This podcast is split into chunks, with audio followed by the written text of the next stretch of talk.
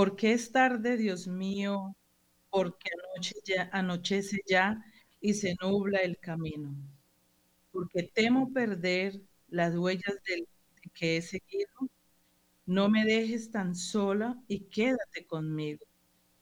Porque he sido rebelde y he buscado el peligro. Escudriñé curioso las cumbres y el abismo.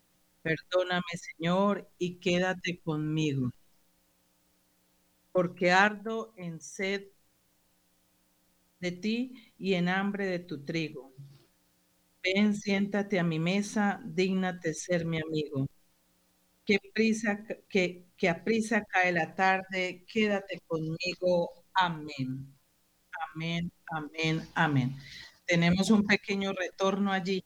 Muy, pero muy buenas noches, queridos oyentes. Bendito y alabado sea el nombre del Señor, que estamos de nuevo aquí con todos ustedes reunidos, eh, todos los que vienen eh, mm, en, la, en la conexión con Radio María, que acaban de hacer el Santo Rosario con el Padre Germán. Y bueno, eh, que continúan con nosotros conectadísimos en este espacio de Hagamos Radio de lunes a viernes, pero con nosotros los días jueves de 8 a 9, bajo la dirección del Padre Germán Acosta, quien les habla, Francielena Gaitán Páez. Hoy saludo a mis compañeras.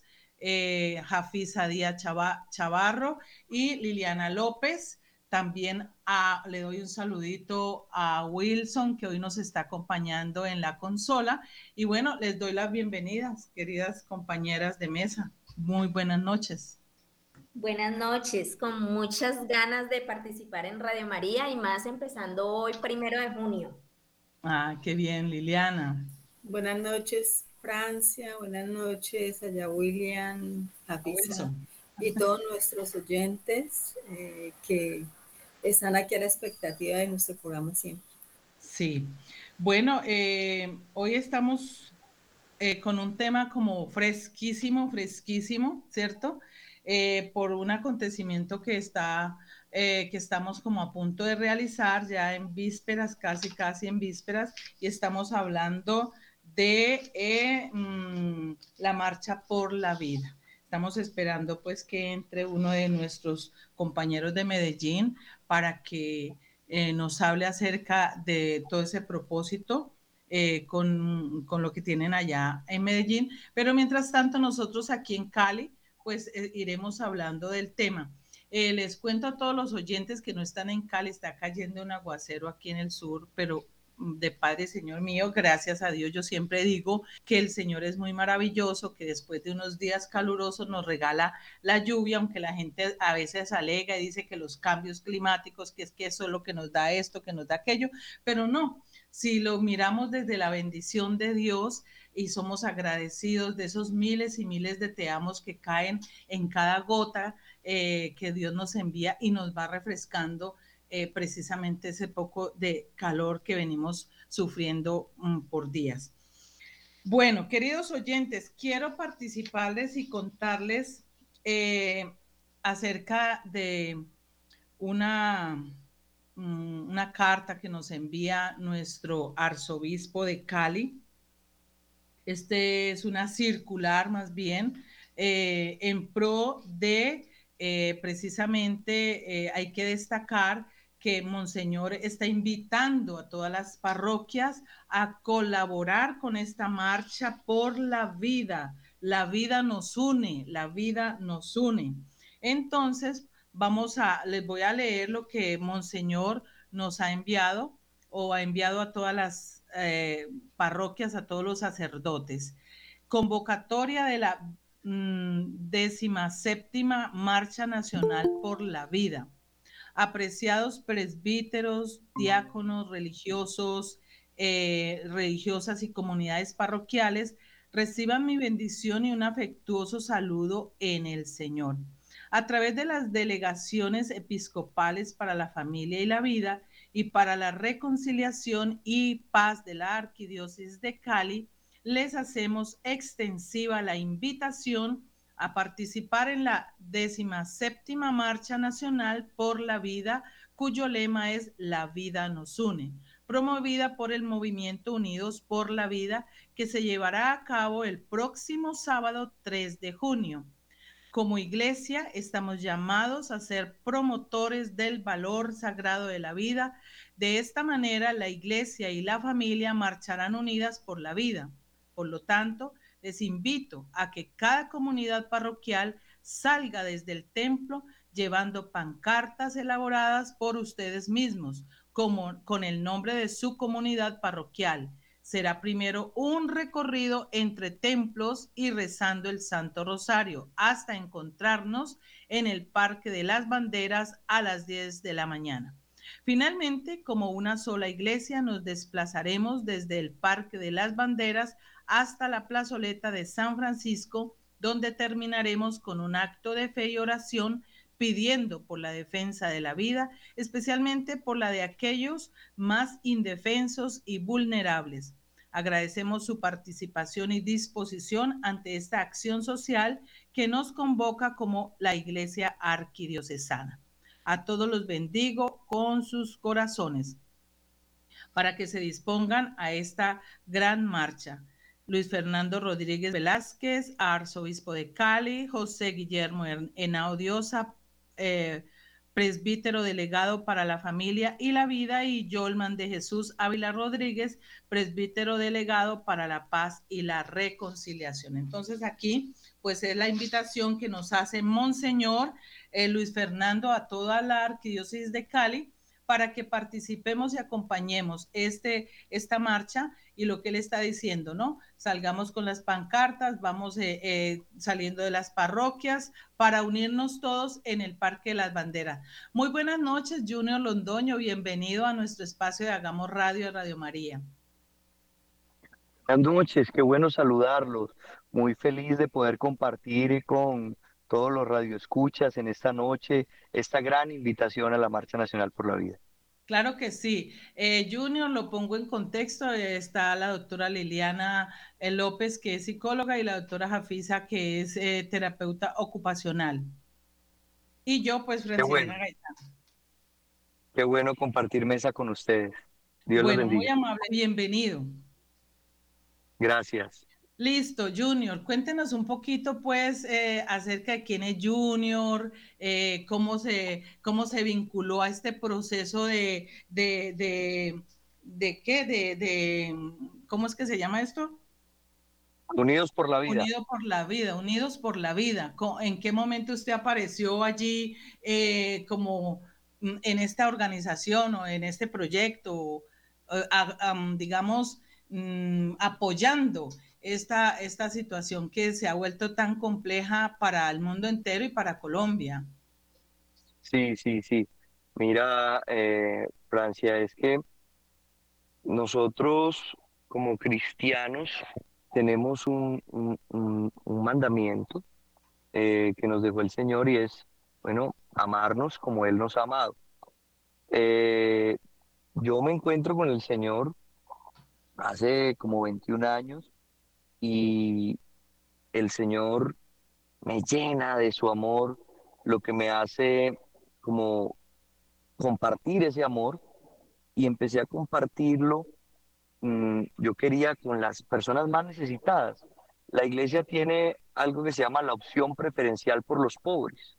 Entonces, eh, dije, Jesús tuvo esa opción preferencial por los pobres, entonces yo me fui como a los más necesitados que encontré, que eran los habitantes de calle ahí empezó mi trabajo como pastoral eh, con los habitantes de calle, pero después una amiga, Teresa, me presentó unos que eran incluso más vulnerables que los habitantes de calle, y eran los niños por nacer. Esta amiga es eh, Santa Teresa de Calcuta, ¿verdad? Que también trabajó con los más pobres de los pobres, decía ella, y, y ella decía, si no quieres tener tu hijo, regálamelo, regálamelo a mí. Em, empecé ahí entonces a, sentir como un llamado eh, a, como decimos nosotros en, el, en el contexto Provida, ser la voz de los que no tienen voz, a, querer estar allí eh, eh, para ellos. Empecé con oración, yo hago parte del movimiento de la renovación católica carismática Entonces empezamos a orar por las madres con embarazos en crisis, enfrente de, de, de los centros de aborto. Y después mm, me fui dando cuenta también que la oración es fundamental, porque siempre, siempre lo es, lo, lo ha sido y lo seguirá siendo, pero que también había otros escenarios donde se estaban tomando las decisiones que donde quizás nosotros no estábamos llegando. Y es ahí entonces cuando conozco a la plataforma ciudadana Unidos por la Vida, que es una plataforma que defiende la vida, promueve la cultura de la vida, pero desde lo cívico-político, desde lo cívico-político, es como su, eh, uno de sus enfoques. Entonces yo dije, bueno, ya estamos haciendo la caridad con los hermanos eh, eh, más necesitados, con los habitantes de calle. Creo que desde este contexto también, y lo ha dicho el Papa Francisco en varias oportunidades, la política es una expresión, la más alta expresión de caridad, entendida de la manera como tiene que ser, ¿verdad? La plataforma ciudadana Unidos por la Vida es aconfesional porque reúne a todas las personas de buena voluntad que quiera defender la vida, no es una plataforma eh, eh, solo de nosotros como católicos, hay también personas de otros credos religiosos o incluso que no creen en Dios, pero que defienden la vida como, como un principio fundamental y como un derecho fundamental como lo es desde la biología sabemos que pues la vida comienza desde la concepción. No tengo que ser una persona religiosa para defender la vida, pero sí, siendo una persona religiosa, tengo que defender la vida. Entonces, eh, em, ahí conozco a, a Unidos por la Vida y toda esta necesidad que existía y existe de poder incidir en estos escenarios. Por ejemplo, ¿cómo nace Unidos? Unidos nace con la primera sentencia en el 2006, la sentencia eh, C, eh, C055, C, C355 del 2006, esa sentencia que despenalizó el aborto bajo esas tres causales, ¿verdad? Porque nos van, yo digo que nos van anestesiando la conciencia. Entonces, en principio nos metieron tres causales y nos ponían los casos más extremos, los peores escenarios, las, peores casos. Eh, en estos días, eh, bueno, estos días no, el año pasado tuvimos como un, recorrido por varios consejos municipales aquí en el área metropolitana del Valle de Aburrá, aquí en Medellín, yo estoy en Medellín, eh, en varios municipios, Envigado, Sabaneta, Itagüí, mm, y también estuvimos en la Asamblea Departamental. Y les contaba yo a los concejales y a los diputados, estuvimos hablando sobre el aborto, sobre la realidad del aborto, y les contaba yo como, por ejemplo, en, en Estados Unidos eh, fue a través de una mentira cómo se, se, se entra el aborto, ponen a una persona en las peores condiciones, una mujer que era habitante de calle, que estaba embarazada, y le ofrecen una pizza y le dicen, bueno, mira, te vamos a dar comida si tú dices que quieres abortar y que no te han dejado abortar. Nosotros hacemos todos los documentos, tú solamente firma. Y ponen todo el escenario, del peor escenario, una mujer habitante de calle, sola, no sé qué. ¿Cómo van a traer ese hijo al mundo? ¿Por qué no le permiten abortar? Porque está prohibido el aborto. Entonces, eh, eh, a través de ese, se llama litigio estratégico, a través de ese litigio estratégico, eh, em, terminan aprobando el aborto en Estados Unidos. ¿Cómo sabemos todo esto? Porque ella después se arrepintió, ella después se retractó y ella después se convirtió en una activista pro vida. Y, y no importó que se retractara, ya el fallo estaba dado, ya habían conseguido lo que querían. Había aborto en los Estados Unidos. Eso fue hace 50 años. Entonces, aquí, aquí, aquí en, Colombia eh, em, también nos pusieron los peores casos y entonces la gente, sí, no, qué cosa tan terrible. Nosotros no estamos de acuerdo con el aborto bajo ninguna causal. Hay que defender la vida en todos, en todos los casos, en todos los escenarios. No, ¿qué, qué, qué, qué motivo voy a poder dar yo para poder acabar con la vida de otro ser humano? Y nos han hecho creer que porque está en el vientre es menos ser humano. Entonces le dicen feto. Entonces, el feto, sí. Sí, tú fuiste feto, yo fui feto, es como decir el joven, el niño, el adulto, y, por ser feto no es menos ser humano, es un ser humano como, como cualquiera de nosotros.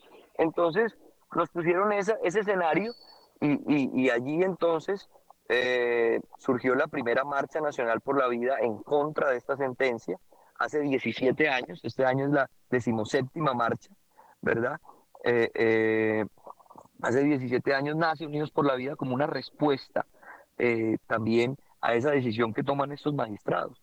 Y ahora la cosa se pone peor porque el año pasado sale la sentencia C055 del 2022, donde despenaliza el aborto hasta el sexto mes sin causales y hasta el noveno mes con causales. en Colombia, bajo las causales se puede abortar hasta el noveno mes. Eso es un infanticidio. Y hasta el sexto mes sin causales, sin ninguna causal. Entonces, es, es, un escenario eh, eh, realmente alarmante el que tenemos en, en nuestro país y que no podemos simplemente ser observadores frente a esta realidad. No podemos simplemente quedarnos viendo cómo matan a los niños. El mayor genocidio de la historia es el aborto. Entonces, decimos, tenemos que manifestarnos, tenemos que mostrarle a estas personas que están tomando decisiones por todo un país, sin poderlo hacer, porque entraríamos en el, en el ámbito de lo jurídico a explicar yo no soy abogado, pero digamos que en esta causa me ha tocado estudiar un poco, eh, eh, explicar cómo la Corte Constitucional empieza a tomar decisiones que no debe tomar, que es el Congreso que debe tomar esas decisiones. Y cinco personas, cinco magistrados, son nueve en total los de la Corte, pero son cinco los que votan a favor de esta sentencia, cinco personas que no fueron elegidas popularmente, eh, terminan decidiendo por todo un país. Y entonces cifras alarmantes como las que acabamos de escuchar, por ejemplo, acá en Medellín. En Medellín estamos peor porque acabaron de instalar hace 15 días la mesa distrital para la promoción del IBE. Entonces también le cambian el nombre a las cosas para que suenen más bonitas. Y la gente no sabe qué es el IBE. ¡Ay, qué bonito! ¡Qué, qué mesa tan hermosa! ¿Verdad? Entonces, la mesa distrital para la promoción del aborto.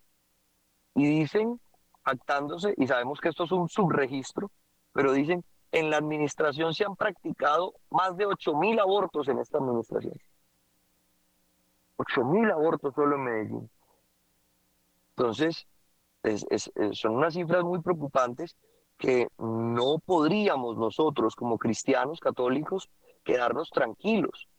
En estos días estaba en la reunión de movimientos eclesiales aquí en la arquidiócesis invitando a la marcha y les decía, no podemos decir, hermanos, que este no es nuestro carisma, o que, ese es el carisma de, otros movimientos, no, es el carisma de, la iglesia, defender la vida. Entonces, eh, eh, digamos que así llegué a, la, a, Unidos, esto es un poco pues lo, lo que es Unidos y qué bueno eh, pues que cada vez más personas nos unamos en esta causa de una manera activa y la marcha es una forma muy concreta de hacerlo. Sí, no, le da uno tristeza de ver cómo es el manejo que le, que le dan este tipo de personas con poder, digámoslo así, en los, en los criterios de, un pueblo que abusan de la necesidad, abusan del sufrimiento, aprovechan todas estas, estas situaciones conflictivas que de pronto las personitas eh, o madres están pasando y para poderlas manipular y hacer lo que se les antoja. Es muy triste de ver lo que acaba de decir eh, Junior, que ya hasta en el noveno mes pueden abortar libremente y ya en nuestro país, y ya en nuestro país. O sea, esto es un asesinato a mano armada, eso sí, ya pues eh, es a mano armada que, que, matan al bebé. Y es triste, mientras usted hablaba, me recordaba eh, de muchas personas que dicen inclusive que así tenga 15 días, o un mes que ahí no hay nada, que eso es una célula. Por Dios, cómo nosotros nos vamos dejando enredar en esto y muchos creyentes enredados en esto de que sí, que pues eh, em, eso es una célula, que porque no tiene brazos ni nada, pues desde el momento mismo de la concepción ya hay vida, ya hay un ser humano ahí. Es que hay que tomar esa conciencia, ¿no? Entonces, bueno, doctora Liliana, doctora Afisa, eh, para, para nosotros es importante que ustedes también desde la experiencia, por ejemplo, Liliana también, eh, con, desde la psicología y pues Jafisa desde toda esa terapia, eh, nos ayuden y también con las experiencias, ¿no? Eh, a aportar y para que nuestros oyentes también vayan tomando conciencia, pero también es importante, ¿no? Como decía Junior, es mucho, ya ahora hay más personas. Antes esto era como unas cuantas personitas, pero ahora veo que es cada vez más, la gente está despertando, por eso es importante, no solo las marchas, sino a través de, de la de las emisoras, a través de todos los medios de comunicación, que se promueva la vida, así como se promueven tantas cosas que son malas para el alma, que son malas para el ser humano, para la salud, pues que también nos pongamos las pilas los creyentes, los católicos, como dice él, mire, hay gente que ni cree en Dios, pero solamente el hecho de defender la vida, doctora. Bueno, buenas noches. Eh, pues ese es un tema que, realmente es muy preocupante para todos, ¿cierto? En una sociedad donde nos están deshumanizando y eso es parte de la deshumanización. Eh, yo siempre, eh, o me puedo referir a, a, nuestra lectura de nuestro libro sagrado, Primera de Samuel, que es 2, 6, 8, donde dice que el Señor quita la vida y la da, ¿no? Nos hace bajar al sepulcro y de Él nos hace subir. Entonces, nosotros, mm, pues digamos que desde, desde ese concepto estamos un poco mm, vagos en, todo lo que es el sentido de la vida cuando atropellamos esa palabra, cuando sabemos que nuestro cuerpo es templo del Espíritu Santo, que nosotros somos creación de Dios. Es muy triste saber que más puede el poder y más puede eh, la ambición del ser humano, ¿no? Como el hombre se degrada y cómo el hombre, teniendo eh, el, querer, el deseo de tener un poder, el deseo de una manipulación, hace perder el sentido de lo que realmente es la vida, inclusive hasta la, la misma vida de ellos, de quienes han aprobado. Que pesar que en nuestras leyes también esté aprobado esto, mm, yo tengo una experiencia que más que, más que otra cosa es como para que los oyentes puedan entender un poquito cómo estamos. Em, Junior hablaba desde cómo empezó esto, desde un habitante de calle, ¿no? Ustedes saben que yo, trabajo con habitantes de calle eh, en el área de salud mental y una de las cosas que por las cuales eh, dudaban de que yo estuviera allí es precisamente porque conocen mi camino conocen eh, el camino que yo desde hace muchos años trabajando por la evangelización, trabajando en ayuda de mucha gente vulnerable. Y el temor de ellos era porque si una chica de las que está en habitante de calle, como ellas son usadas, prostituidas por drogas, quisiera ir ya a nuestro dispositivo comunitario, entonces, si ella quería abortar y entonces yo le iba a decir que no y le iba a tratar de convencer y todo porque ellos conocen mi pensamiento, saben cuál es mi posición. Y pues sencillamente mm, yo les dije, les expliqué, les dije mi, desde mi condición y pues también les puse, les dije que si para ellos yo no servía de esa manera, entonces que estaba bien que no me recibieran, que no me, no me renovaran el contrato, porque yo por encima de todo tengo esa fe, creo en mi Señor, sé que el Señor es el que nos dio la vida, es nuestro creador, nos hizo con amor, eh, nos hizo con todo un amor incondicional que ni siquiera nosotros hemos podido llegar a alcanzar, porque sencillamente estamos más mirando hacia, hacia el egoísmo propio. Entonces, mm, pero por muchas cualidades y todo, permitieron que yo esté allí. El Señor tiene un propósito y ahí está. Y pues la verdad es que cuando sí han ido, me ha tocado uno o dos casitos desde el tiempo que llevo allá y gracias a Dios esa chica no han abortado. Pero no es fácil, ¿no? No es fácil. Entendemos también que para habitantes de calle, personas que viven en la calle, pues no es fácil vivir un embarazo, ellas están con droga, el niño también viene en ese sentido.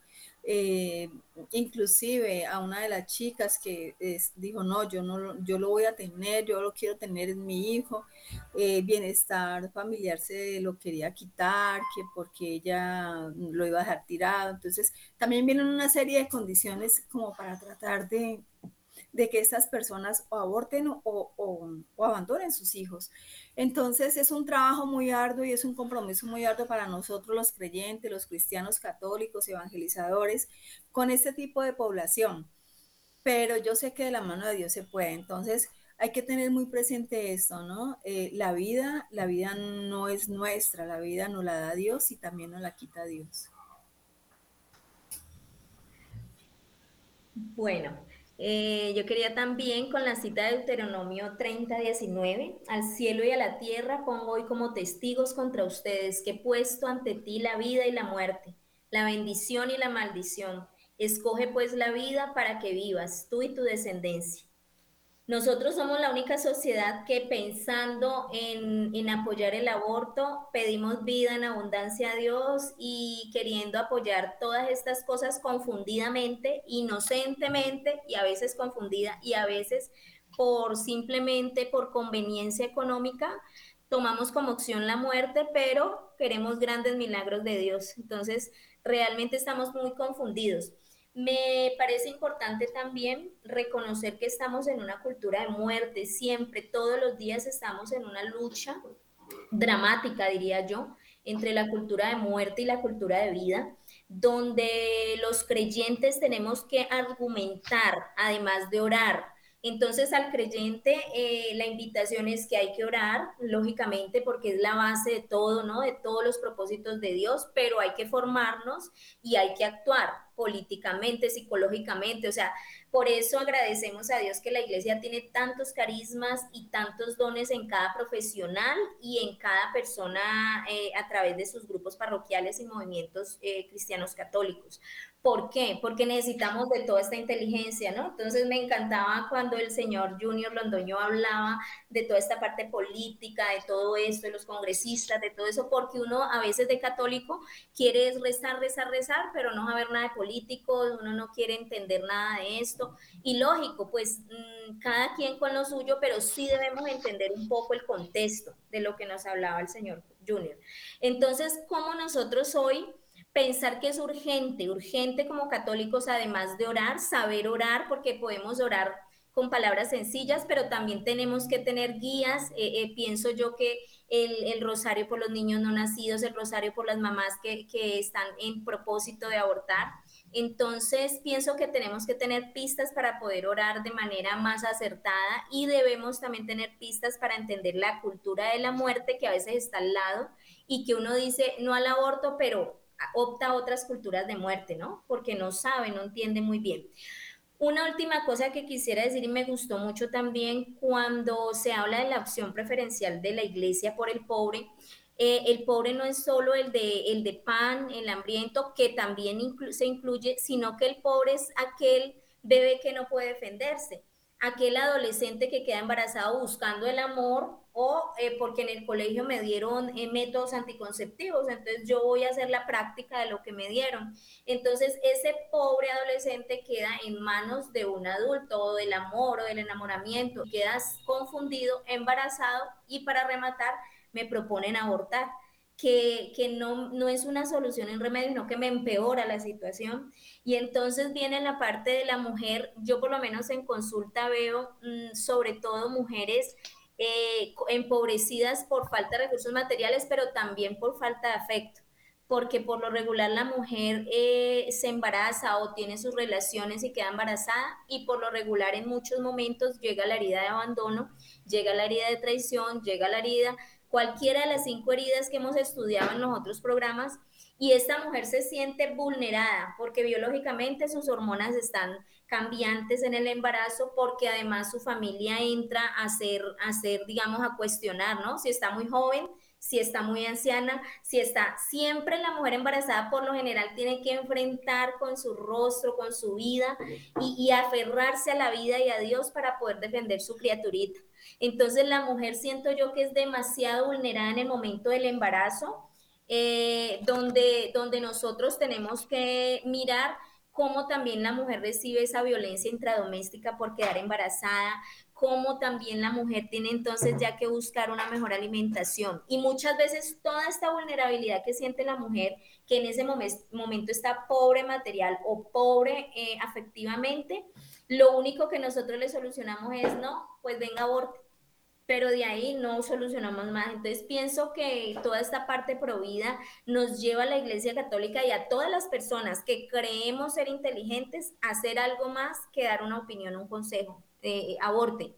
Eh, nos lleva a ponernos en pro, en pro de estudiar, en pro de hacer, en pro de escuchar termino diciendo, para mí ha sido un regalo del cielo cuando vienen a consulta, cuando les dan de regalo a su familiar que quiere abortar consulta y que yo pueda escucharlas una, dos, tres sesiones y que la persona al ser escuchada encuentre recursos emocionales, espirituales, que se sienta con esperanza, que se sienta ser capaz de transmitir la vida, porque por la herida emocional uno se siente incapaz de transmitir la vida también para mí ha sido muy importante ver que a veces un diálogo, a veces dos diálogos o a veces una cita bíblica o a veces el, hacer una sanación básica, básica de herida emocional, hace que la persona se sienta capaz de transmitirle la vida a su hijo. Entonces, termino diciendo, estamos todos los días frente al drama y a la batalla entre la cultura de la vida y la muerte. No podemos seguir indiferentes ni haciendo que no entendemos. Estamos todos los días en esa batalla. Ajá, muy, muy amable. Eh, voy a recordarle a los oyentes que viven en Cali eh, que este próximo sábado 3 de junio la cita será en el Parque de las Banderas a las 10 de la mañana, pero como les leí el la circular o de pronto no, mm, cuando entraron, entraron tarde, Monseñor, eh, nuestro Monseñor Fernando invita a que eh, nosotros mismos pues hagamos las pancartas, hagamos algo alusivo para que mm, nos hagamos presente. Y él dice que eh, cada comunidad parroquial salga desde el templo, o sea, la comunidad donde vive Jafisa, aquí la de Liliana, eh, así, eh, salga en oración, digamos ya pues como los que están lejanos, me imagino que algunos carros que los lleve hasta el Parque Las Banderas y allí ya entonces se, se hace la reunión, todos los que eh, se unirán a esta marcha, porque estando ahí ya todos en oración se van o nos va, iremos por toda la quinta toda la quinta hasta la plazoleta de San Francisco. Y les quiero recordar a los oyentes de Bogotá que pues la cita también es para, igualmente como todos vamos a estar eh, eh, unidos en el país a las 10 de la mañana y el punto de encuentro será el Parque Nacional. No sé, Junior, en Medellín, cómo va a ser la salida, de dónde, a dónde van a ser, dónde se encontrarán. Sí, gracias, Francia. En Medellín nos vamos a encontrar en el Parque de Banderas, también parecido a Cali. en el Parque de Banderas que queda en el Estadio Atanasio Girardot. Eh, allí nos vamos a encontrar a las 2 de la tarde. A las 2 de la tarde vamos a salir hacia el Parque de las Luces que queda enfrente del Centro Administrativo de la Alpujarra. Eh, y bueno, vamos a estar allí eh, un día celebrando también de alguna manera eh, o de alguna manera no, celebrando la vida. La vida eh, hay que celebrarla, hay que disfrutarla, hay que vivirla y por eso, porque sabemos que es un regalo, que es un don y que es algo muy bueno, la defendemos. Entonces, eh, em, en Medellín estaremos también el viernes, mañana, tendremos un acto simbólico frente al centro administrativo de la Alpujarra, eh, donde vamos a mostrar la realidad del aborto, allí frente a donde queda la alcaldía de Medellín, la gobernación de Antioquia. Ahí vamos a estar mostrando la realidad del aborto como un preámbulo, como un preludio eh, para la marcha, para la marcha. A mí me parece muy importante lo que decía eh, eh, la doctora Jafisa, porque no solamente hacemos esto por los niños. un eslogan del, del, del movimiento Pro Vida es salvemos las dos vidas. Salvemos las dos vidas porque, porque a lo que se somete una, una, una mujer al practicarse un aborto, las consecuencias que eso tiene eh, eh, son, son, son muy graves. Y le estamos dando, hoy en día se le está dando a la mujer solo la opción del aborto. Entonces, eh, las mujeres con un embarazo en crisis, hemos visto que solo necesitan, ella hablaba de la terapia y como una sesión, dos sesiones, una cita bíblica, yo lo digo en estos términos, solo necesitan un yo te puedo ayudar, te vamos a apoyar. Una mano amiga. Una mano amiga, una mano amiga. Eh, eh, porque entonces mm, yo, yo, le digo, yo le digo a las personas que promueven el aborto, cuando ponen de pretexto la situación económica o en fin, yo le digo, bueno, ¿y después de cuántos abortos la mujer empieza a ser rica? o sea, es, ¿cuál es el tema? Y, la doctora Japisa lo, lo, decía, pero yo quiero recalcarlo, y es un aborto no soluciona nada, solo empeora el problema, empeora el problema de la mujer, porque la mujer queda con los mismos problemas que tenía cuando, que, por los que pensó en abortar y además con el cargo de conciencia de haber asesinado a su hijo. Entonces, no solo salimos por los niños, sí salimos por los niños, pero también por esas mujeres que están siendo engañadas y a las que no se les está dando opciones reales, no se les está dando un apoyo real. Solamente se les está diciendo, aborte, aborte, usted puede, usted tiene derecho, su cuerpo, su decisión. Eso, son puras mentiras, porque no es el cuerpo de ella. Yo le, decía a los concejales cuando hablaba con ellos, les decía, usted puede decidir sobre su cuerpo, usted puede decidir hasta si se corta un brazo, si usted quiere. Pero, pero cuando usted aborta, usted está decidiendo sobre otro cuerpo, no sobre el suyo que esté dentro de usted en ese momento es otra cosa. El vientre materno debía ser el lugar más seguro del mundo y, se convirtió en el lugar más peligroso en, esta sociedad contemporánea y en nuestro país, porque es de los países que, que más liberalizado tiene el aborto en, en el mundo, en el mundo. Hay pocos países que permiten aborto libre hasta el sexto mes.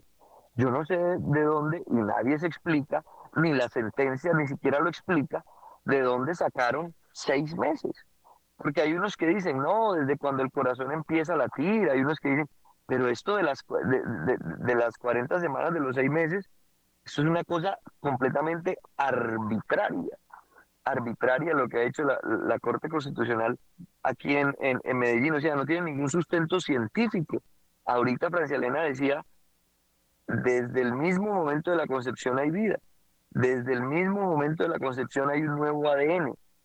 Ya no es el ADN del papá en los gametos, no, ni el ADN de la mamá, no, es un ADN nuevo, nuevo completamente, que no es de ninguno de los dos, que tiene todos sus cromosomas y que ya tiene todas las características de ese ser humano que se está empezando allí a formar. Entonces, la genética desde siempre, desde hace muchos años, nos ha dado, nos ha dado la razón y nos ha confirmado, ¿verdad?, que esta defensa es, es bien importante. Usted pregunta a una persona que promueve el aborto, vení, ¿desde cuándo empieza la vida?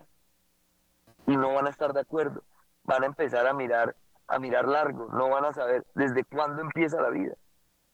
O sea, la vida empieza desde la concepción, digamos que han, han tomado unos, unos eufemismos jurídicos que dicen, no, empieza a ser persona desde que nace, empieza a ser persona desde, desde lo jurídico, ¿verdad? Entonces, digamos que no es persona en el vientre, porque usted lo dice, y no pero es un ser humano, es un ser humano que, que, que, que hay que defenderlo y que hay que cuidarlo. Entonces, es, es bien importante que nosotros, todos los oyentes, como ciudadanos, nos comprometamos con esta causa. Ahorita, ahorita no son los políticos solamente, sino todos nosotros, ¿qué estamos haciendo?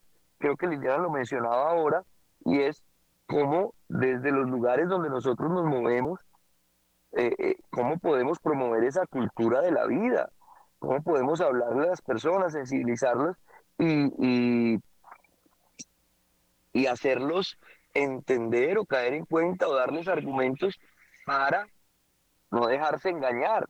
Porque encontramos gente incluso en nuestra iglesia que dicen, sí, yo, yo no estoy de acuerdo con el aborto, pero eso es algo muy personal. Dice uno, ¿qué? Pero hay que eh, eh, respetar las decisiones. Sí, claro, hay que respetar las decisiones de los otros. Pero ¿cómo yo voy a decir, hombre, mm, mm, que, que aquí están asesinando a alguien y yo le digo al asesino, sí, eso es algo muy personal, tú tendrás tus razones por las cuales quiere, algo te habrá hecho, ¿verdad? Para que tú quieras asesinarlo. No, no, yo digo, esto está mal, esto no es correcto. Claro, no podemos entrar en el papel de jueces, no podemos entrar en el papel de, de, de, de, atacar a las personas. No, antes la iglesia acoge a las personas que se han practicado abortos, les ayuda a sanar, ¿verdad? Su corazón. Entonces, eh, pero no podemos caer en relativismos que, nos, que nos ciegan y que no nos ayudan pues a esclarecer los conceptos en, las personas. Y, y, con, eso, con eso termino, y es que el aborto en Colombia es un delito. El aborto en Colombia es un delito. Hay gente que ha empezado a decir, no, el aborto en Colombia eh, es un derecho. No, no, no, no, no, no es un derecho. No se deje engañar no se deje enredar. La Corte Constitucional no crea derechos, ¿verdad? El derecho que hay que defender es el derecho a la vida, no es el derecho a la muerte. ¿Qué, hizo la Corte? Despenalizó ese delito. O sea, quien cometa ese delito no va a la cárcel. Entonces, eh, a veces, como quieren enredar todo, le dicen a uno, Junior, lo que ustedes quieren es meter a la cárcel a las mujeres que abortan. Ustedes sí son unos desalmados. Eh, eh, eh, entonces yo les digo, nosotros, eso sería penalizar el aborto. Yo les digo, nosotros no queremos penalizar el aborto. Nosotros queremos que el aborto sea impensable, impensable. Así es. la verdad es que le da uno como, no sé, como cierta impotencia ante toda esta realidad que está pasando y escuchándolos a todos, ¿no es cierto? yo sin ser médico ni, ni, ni, quererlo ser, pero uno aprende en, el caminar, eh, no solamente porque también fui madre o soy madre, sino que también en el escuchar los médicos, en escuchar las charlas, uno sabe que desde el momento de la concepción que decíamos ahora hay vida y que los tres primeros meses justamente Señores, los tres primeros meses son donde se está formando el sistema nervioso de un ser humano, de un ser humano, de ese ADN nuevo que decía Junior, de ese ADN, nuevo, ¿sí? Eh, que está allí y se está formando. O sea, no, no le vemos todavía que las manos ni nada, pero lo primero que, dicen los que saben de este tema es que lo primero que se va formando es el sistema nervioso del, de esa criaturita, de ese, de ese embrión que está allí en ese misterio grande de la, del embarazo, ¿cierto? De gestarse dentro del vientre de esa mamá. Entonces, mire, tomemos conciencia. Aquí esto no puede ser con, con, paños de agua tibia, ni mucho, ni conveniencia, ni abramos ya los ojos, por favor, los oídos, quitémonos los tapones de la negación. ¿Sí? De que queremos negar una realidad por miedo, por conveniencia, por plata, por lo que decía ahorita Junior, por una pizza, porque aprovechan el hambre del otro, la necesidad del otro para manipularlo y hacerlos como títeres. Entonces, el aborto, lo dijo Junior, el, aborto, el aborto es un delito. Así lo pintemos de colores. Es un delito y ante Dios, nosotros, o, primeramente los creyentes, ante Dios, eso es abominable porque no somos nadie para quitarle la vida a otra persona y menos en esa, eh, a ese indefenso. Ah, que porque es que está siendo violado y que entonces violado es que una persona, muchacha violada, esa sí tiene derecho porque no estaba pidiendo eh, estar embarazada. Yo no sé en ese aspecto, pero la vida es la vida. Y, Junior empezó diciendo una cosa, lo que decía la madre Teresa de Calcuta, me parece, ahorita me corriges, si no quieres tener tu bebé, pues dámelo a mí, dámelo a mí. O sea, eh, salgamos de, ese, de, de, esa mentira de Satanás, esa mentira de la sociedad, esa mentira de las entidades que se lucran del aborto, que se lucran del aborto y cogen a sus pobres conejillas de indias para en sus necesidades para que ellas puedan abortar y hacer lo que el otro diga. Entonces, el otro le gana su billete y a la pobre madre que por el momento está corriendo riesgo, porque si desde un momento que eh, ella decide abortar, ¿sí? Decide, está corriendo riesgo de que se vaya con la criatura y todo para el otro lado. Ahora más si es de seis meses, de nueve meses, por favor, está corriendo riesgo y en qué eh, actitud va a, morir. O sea, eso hay que ponerle, hay que ponerle eh, mucho cuidado, mamá, o tú que estás embarazada y de pronto nos estás escuchando, por favor, toma conciencia tienes una vida en gestación y que sea lo que sea cual fuere tu situación, siempre hay una solución y siempre hay una mano amiga, siempre hay quien ayude. Entonces, bueno, eh, es eso precisamente eh, lo que queremos en esta noche. Antes de darle paso a la doctora Liliana o, a Junior o al otro, eh, a Jafisa, quiero recordarles también, bueno, por aquí voy diciendo en Cartagena. En Cartagena, que también pues obviamente es el 3 de junio, el punto de encuentro para los cartageneros, las trenzas, Parque de las Cometas. Y el, el, punto de llegada será en el Camellón de los Mártires. Ustedes que conocen ese sitio, pues saben. Entonces, el punto de salida o de encuentro es las trenzas Parque de las Cometas y Camellón de los Mártires. ¿Listo? Entonces, bueno, ahí le cedo la palabra a la doctora Liliana, por favor, para que nos dé su aporte también. Bueno, aquí hay algo muy importante y es que con respecto a lo que se hablaba, se ha hablado esta noche, es que eh, el tema de, de, permitir el aborto eh, también ha permitido emocionalmente y desde un interior espiritual a aquellas mujeres que, se han prestado para, para realizar esos abortos es, es como una justificación a una responsabilidad, ¿no? Entonces, el, e, sentido de culpa, eh, sienten que el sentido de culpa no es tan grande porque, porque hay una justificación, ¿sí? O sea, soy libre, es mi cuerpo, eh, pero no, esto es una máscara, es una máscara que esconde la responsabilidad y debemos de tener en cuenta esto. Otra de las cosas es que también cuando una de las, eh, las personas eh, realizan este acto tan inhumano, eh, sí hay muchas consecuencias emocionales, ¿no? viene un estrés postraumático, el sentido muchas veces de, de culpa, aunque puede haber una justificación, eh, depresión, lo que se llama también em, e, el síndrome de posparto, ¿no? Entonces eh, debemos tener en cuenta esto que realmente esa figura y esa máscara que se presenta, que porque tu cuerpo es libre, porque tú puedes decidir, porque no te vas a complicar la vida, eh, y porque está legalizado el aborto, es que eh, eso te va a hacer menos culpable. No, no es cierto, porque estamos quitándole la vida sin ningún derecho a otra persona, como decía Junior, ya es otro ADN por el cual yo no tengo el derecho de quitarle su vida.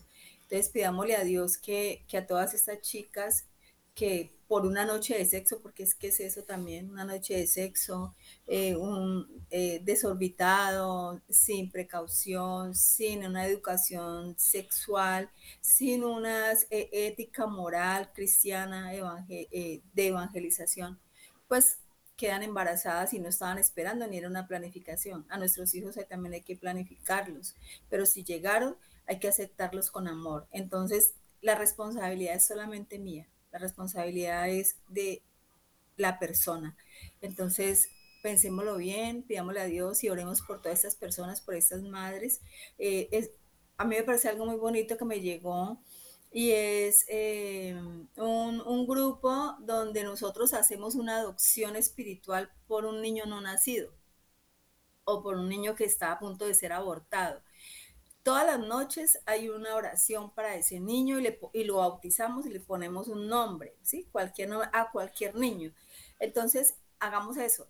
Todas las noches en una oración, eh, coloquémosle un nombre a un niño que sepamos que, que, son tantos los abortos que existen hoy en día, ponerle un nombre y pedirle por ese niño, por esa mamá y por ese papá si, si está allí, sin conocerlos, sin saber quién es, pero esa oración puede salvar esa vida. Este es un grupo que me pareció muy hermoso y del cual vengo hace como tres meses, me llegó y, y lo he venido haciendo. Entonces, oremos por esos niños no nacidos y por esos niños que están a punto de ser abortados.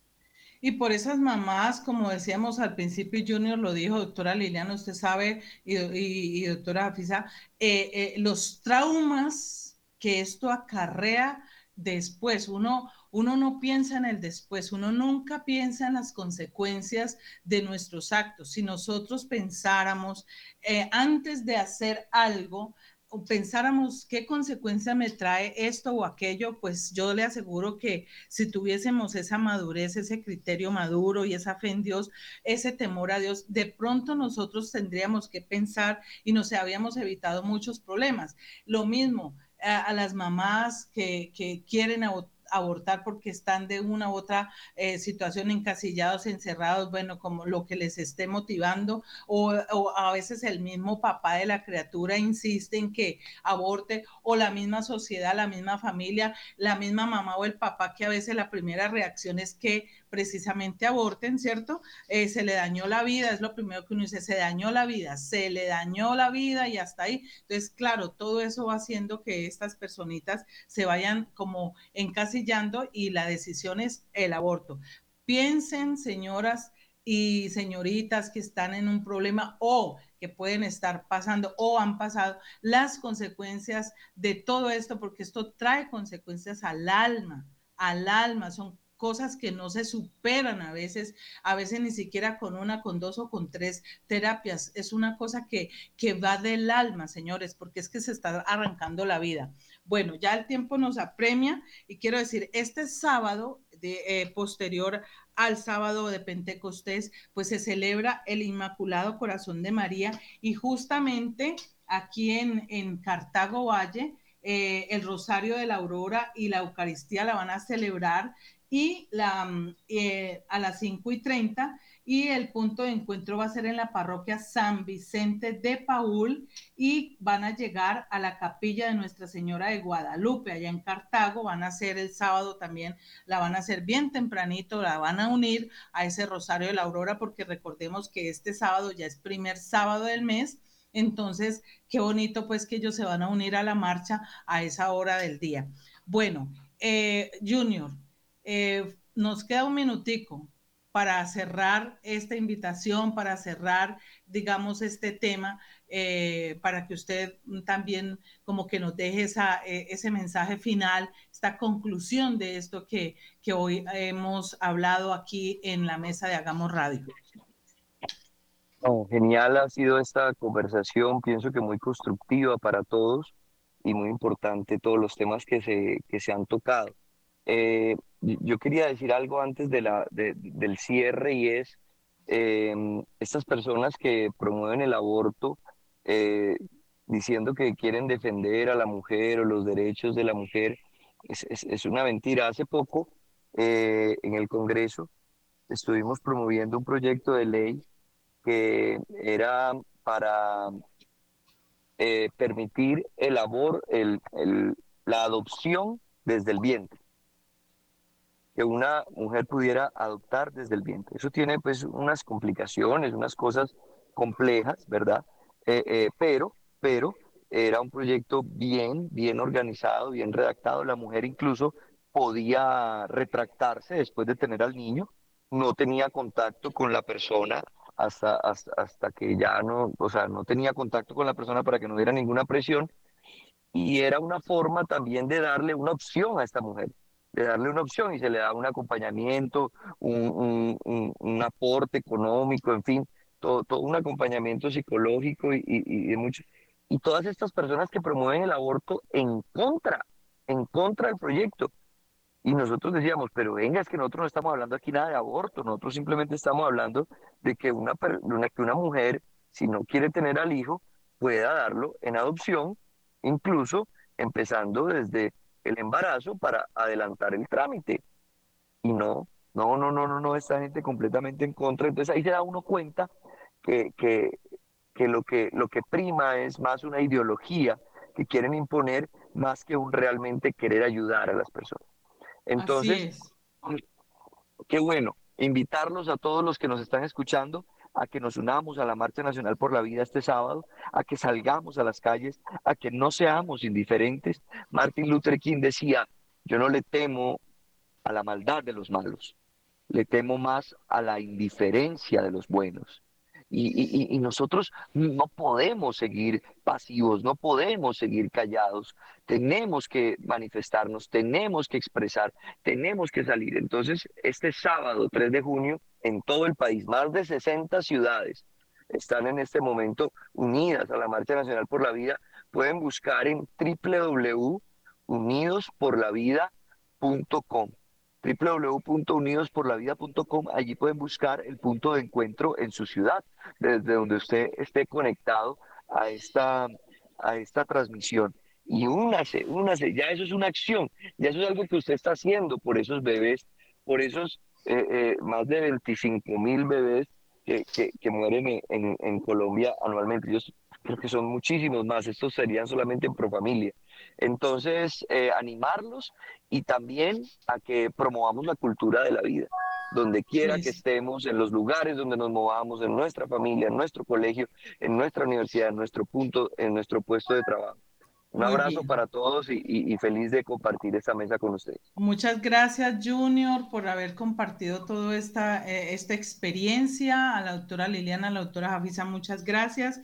A Wilson y recordarles, en Cali, este sábado, el encuentro a las 10 de la mañana, Parque de las Banderas, a las 10 de la mañana. De ahí saldremos hasta la plazoleta de San Francisco. Pero recuerde, pregúntele al párroco cómo va a ser, si van a salir desde allí, en dónde se van a ir, cómo se van a ir o cómo van a hacer. ¿Listo? Muchas gracias a todos, Dios los bendiga, le pido al Señor que tengan una santa noche y que la Santísima Virgen María los abrigue bajo el amparo de su manto para que les dé una noche tranquila y reparadora. Muchas gracias, chao, chao, Dios los bendiga. A Wilson, muchas gracias.